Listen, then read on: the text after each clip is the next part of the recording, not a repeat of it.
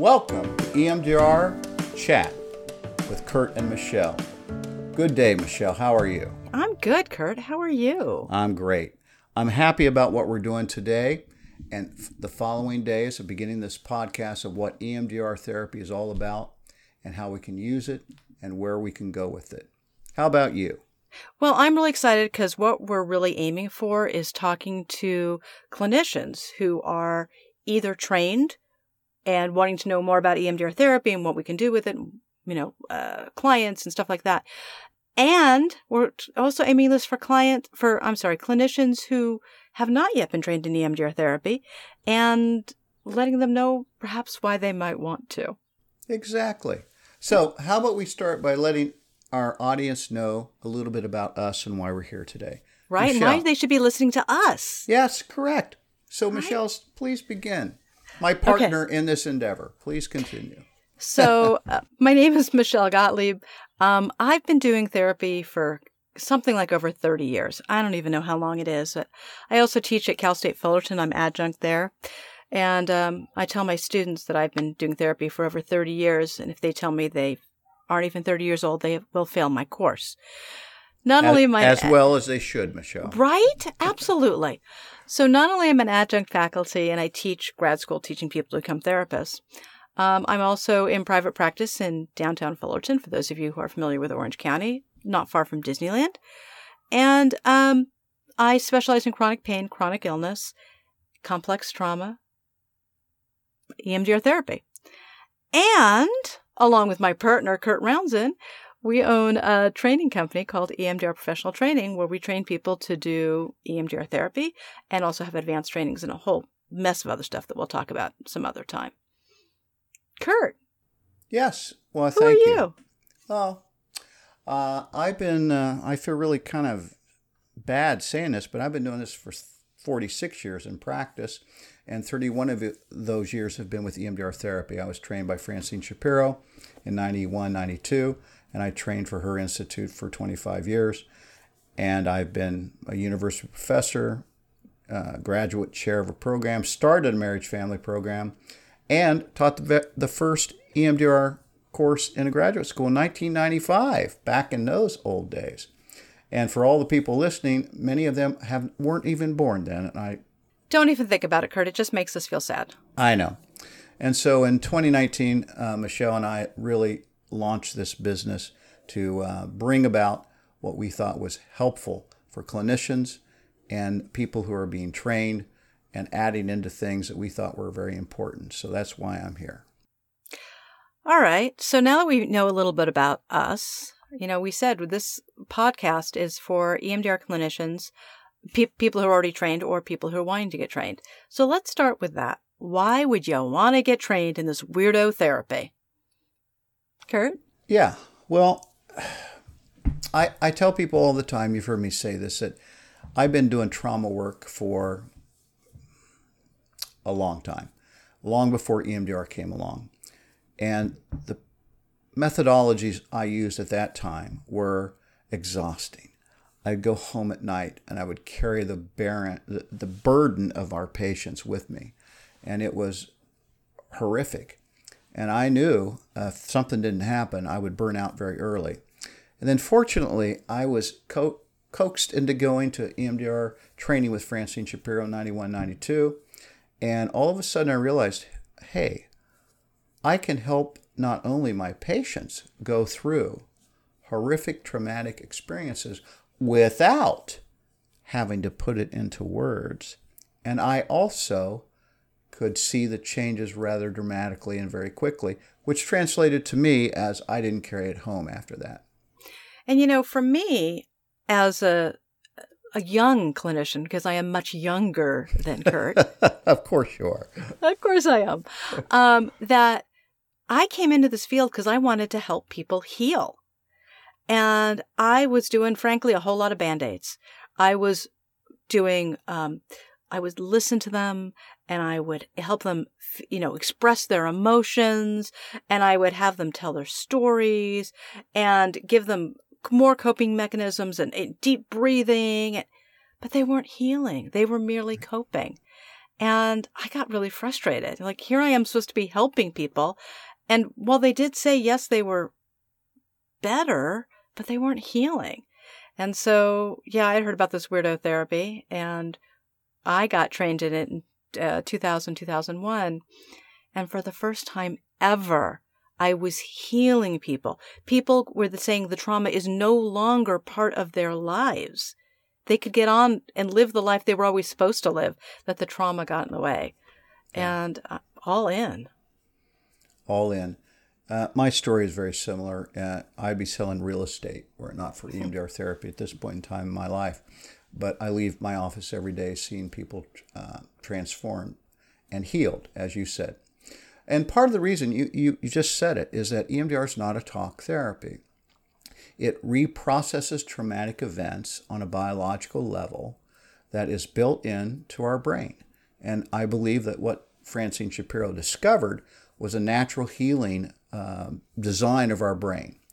And she took advantage of that and she developed the methodology around that.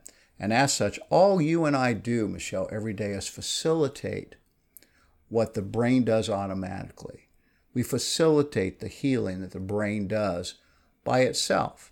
You and I have taught for a long time. We talk about you cut the finger and you go to your physician. He or she does not heal you. They butterfly, they suture, they wrap, and you walk out of that office and your finger heals itself. That's how our brains were designed to heal itself. And I believe that what EMDR brought into my life at that time was the ability to help patients' brains heal themselves without all the words. Because guess why, Michelle?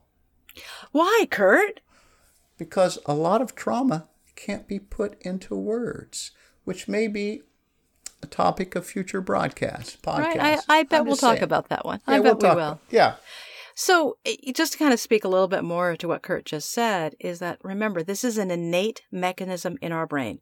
We are designed to heal. Our brain is designed to heal like every other part of our body. But sometimes the trauma overwhelms that innate system and it doesn't work. It's kind of like, you know, back to, you know, Curt's example with the finger that got cut. Well, if there had been a splinter in that finger, you know, we know that splinters often come out by themselves, but sometimes they don't. Sometimes they need a little extra help. So in this case, this is the trauma not coming out by itself. And we're the extra help. In EMDR therapy is helping the brain do what it is designed to do. And I just want to piggyback on what you said, Michelle. If the splinter's in your finger and you can't reach it with uh, tweezers, what does the body do? Right? It slowly starts working its way out, hopefully. And, and we call that an infection or whatever. But the whole point of it isn't to be an infection, it's the body's attempt to expel that which is not supposed to be there. And so when you translate that into the EMDR methodology, those infections are the symptoms our patients bring in the door. It's the brain's way to try to expel the splinter of traumatic experience in whatever way they can. And I'm going to change gears just for a little bit. Um, you know, I've heard a lot of people say that they don't want they, they don't want to do EMDR therapy or get trained in EMDR therapy because it's too manualized and there's nothing unique or original. Or I can't bring myself to it, or I my client doesn't feel I won't feel connected to my client. Um, I, when you first learn it, like anything, it's there's there's a manual that goes with it and you learn the steps to it. But as you start really understanding EMDR therapy, it is very client focused. It's what the client needs, not what you tell them they should be doing. Well, you know, I use the metaphor of, uh, as you've heard me many times before, it's like learning how to ride a bike. When you're in training, uh, we tell you how to do it exactly right. Both feet on the pedals, both feet on the handlebars keeping your balance with training wheels, and you don't do anything strange or weird until you can, you know, ride the bike. Once you learn how to ride the bike, then the art of riding a bike comes into place. For EMDR therapy, after you've been through the basic training, what some people believe are rigid, kind of legalistic ways of going about it, once they understand that and it's in the clinician's head and they don't have to think about it, that's when the art comes. We can do backflips. We can do wheelies. There's all sorts of things we can do with EMDR therapy that is far more expressive and expansive than what you get in your basic training. But that's the whole part of learning. You have to learn how to ride the bike first before you can do all those other kinds of things. And then just to go to the um, the idea of you know the client's not necessarily going to feel connected to me. Mm-hmm.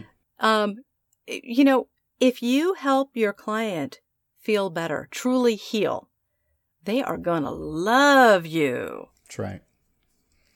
They're going to love you and they're going to feel a kind of rapport and connection that, frankly, words really can't provide. I'm not saying you can't provide rapport with words. You know, you know, Michelle, people have accused me of not liking talk therapy and thinking it's bad, bad, bad, bad. Right. And I, I tell people all the time, talk therapy, I have no problems with. It's important. I do it every day with my patients. The difference is when it comes to desensitizing trauma, talk therapy may not be the most effective way. And the research tells us and the brain scan tells us why, which is, guess what? Another podcast. But the, we have so many things to talk about. I know, but the bottom line is when the patient, like Michelle says, talk therapy is like having a mansion in your head, in your in your mind, with all the rooms. The problem with trauma is all the goblins and and, and ghosts float around between all the rooms, terrifying our patient. What talk therapy has been very good about is putting those ghosts and goblins behind doors and shutting those doors. Then ghosts and goblins behind other doors and shutting those doors. So at the end of a really good talk therapy approach with trauma, all the ghosts and goblins are behind doors. The problem is, our patient is now relegated to a hallway. If they open this door, the ghosts and goblins come out. If they open that door, the ghosts and goblins come out. What EMDR does is take each room, we call them target memories. We desensitize those memories so that at the end of that treatment of desensitization, the patient can choose whether that door remains open or shut. It's their choice. It does not mean they're relegated and limited in their life. I want to go back to something you said and just even say it more explicitly. Um, as clinicians, all of us, you know, we are talk therapists. That's what we've been trained to do, right? Absolutely. And so we think the only way through this process for our clients to truly get better is to talk. And that's, I mean, you know, social settings, this is what we do all day long is we talk. And so this concept that actually talking doesn't help. It doesn't mm. get our clients to where they need to get to. Right. It's a very strange new thought, but it, it's really accurate. It, talking it doesn't help as much as maybe we wish it did. Yeah, it's you know Freud called his approach the talking cure. Mm-hmm. Right, you brought insight into something, and it would help relieve the symptoms. Well, in the 1950s, they realized that insight didn't guarantee cure. That's why family therapists started strategic family therapy, which involved manipulation of the environment, movement of people, like structural family therapy, because insight doesn't guarantee cure. And you and I know both know, as a result of SPECT and PET scans, that what you see in a traumatized brain is that the left hemisphere, which is the hemisphere for most 95% of the people in the world, where the expressive speech Broca's area comes from, the ability to put into words what's happening. And the research shows that when you're triggered in your traumatic response, the left side darkens. It's offline, which is why one of my favorite people, as you know, Michelle Pierre Janet, said, Yes. Speechless terror the inability to put into words what's happened. And how many of you clinicians out there have had the experience where the patient comes in and they have feeling sensations, emotional reactions, and no words for it that fit or no words that come? That is the difference. EMDR therapy addresses that piece of the trauma. So imagine that you've got this this trauma, whatever it is that they cannot speak to. So you can't do talk therapy because they can't speak to it. But you have this other type of therapy, EMDR therapy. You have this other type of therapy that you can use that helps them work through it. I know I'm going to say something really weird, and people who are trained are going to be like, well, no, of course you, duh, right? But for people who haven't been trained, we can actually do target, uh, Curt referred to it as a target memory. It's a terminology EMDR speak. Um, that we can actually do an entire target memory, get it down to no disturbance at all. And the client has never spoken anything about the trauma at all, period. Not one word of it. The specifics we, of the trauma. The specifics of the trauma. Yeah. And they are still no long, but they are now no longer traumatized. It is no longer in their face. That, that it's no longer walking down that hallway or hiding behind a door, like Curt was saying. It's just no longer an issue. May I share an example you've heard me share before? Can Michelle? I stop you, Curt? Absolutely not. That's what I figured. Okay, go ahead. uh, I had a I had a, uh, a female client that came in as a result of a sexual assault, and she'd been to many other therapists, and I was like her fifth or sixth, and someone referred her to me because I did this EMDR thing, and she had been to therapists, and part of what upset her was that whatever modalities those therapists were using, they wanted her to tell a narrative of the horrible thing that happened, just put it in words, to write an, a journal of what happened, put it into words, uh, to share in a group what happened, to put it into words. And each single time she got that freeze, fright response, and she could not do it, and she left therapy. And finally, some somebody said, "You need to try this thing called EMDR." She came to me, and I'm a male on top of everything, and she was assaulted by a man. She comes in, sits in my office, and she had been assaulted. And I said, you know, basically what happened? She says, I don't want to talk about it. I said, How fortunate for you. I don't need to know what happened. She says, What do you mean? I said, So, for example, when you think of what the assault that happened to you, is there a picture or image that captures the worst part? And she says, Oh, yeah.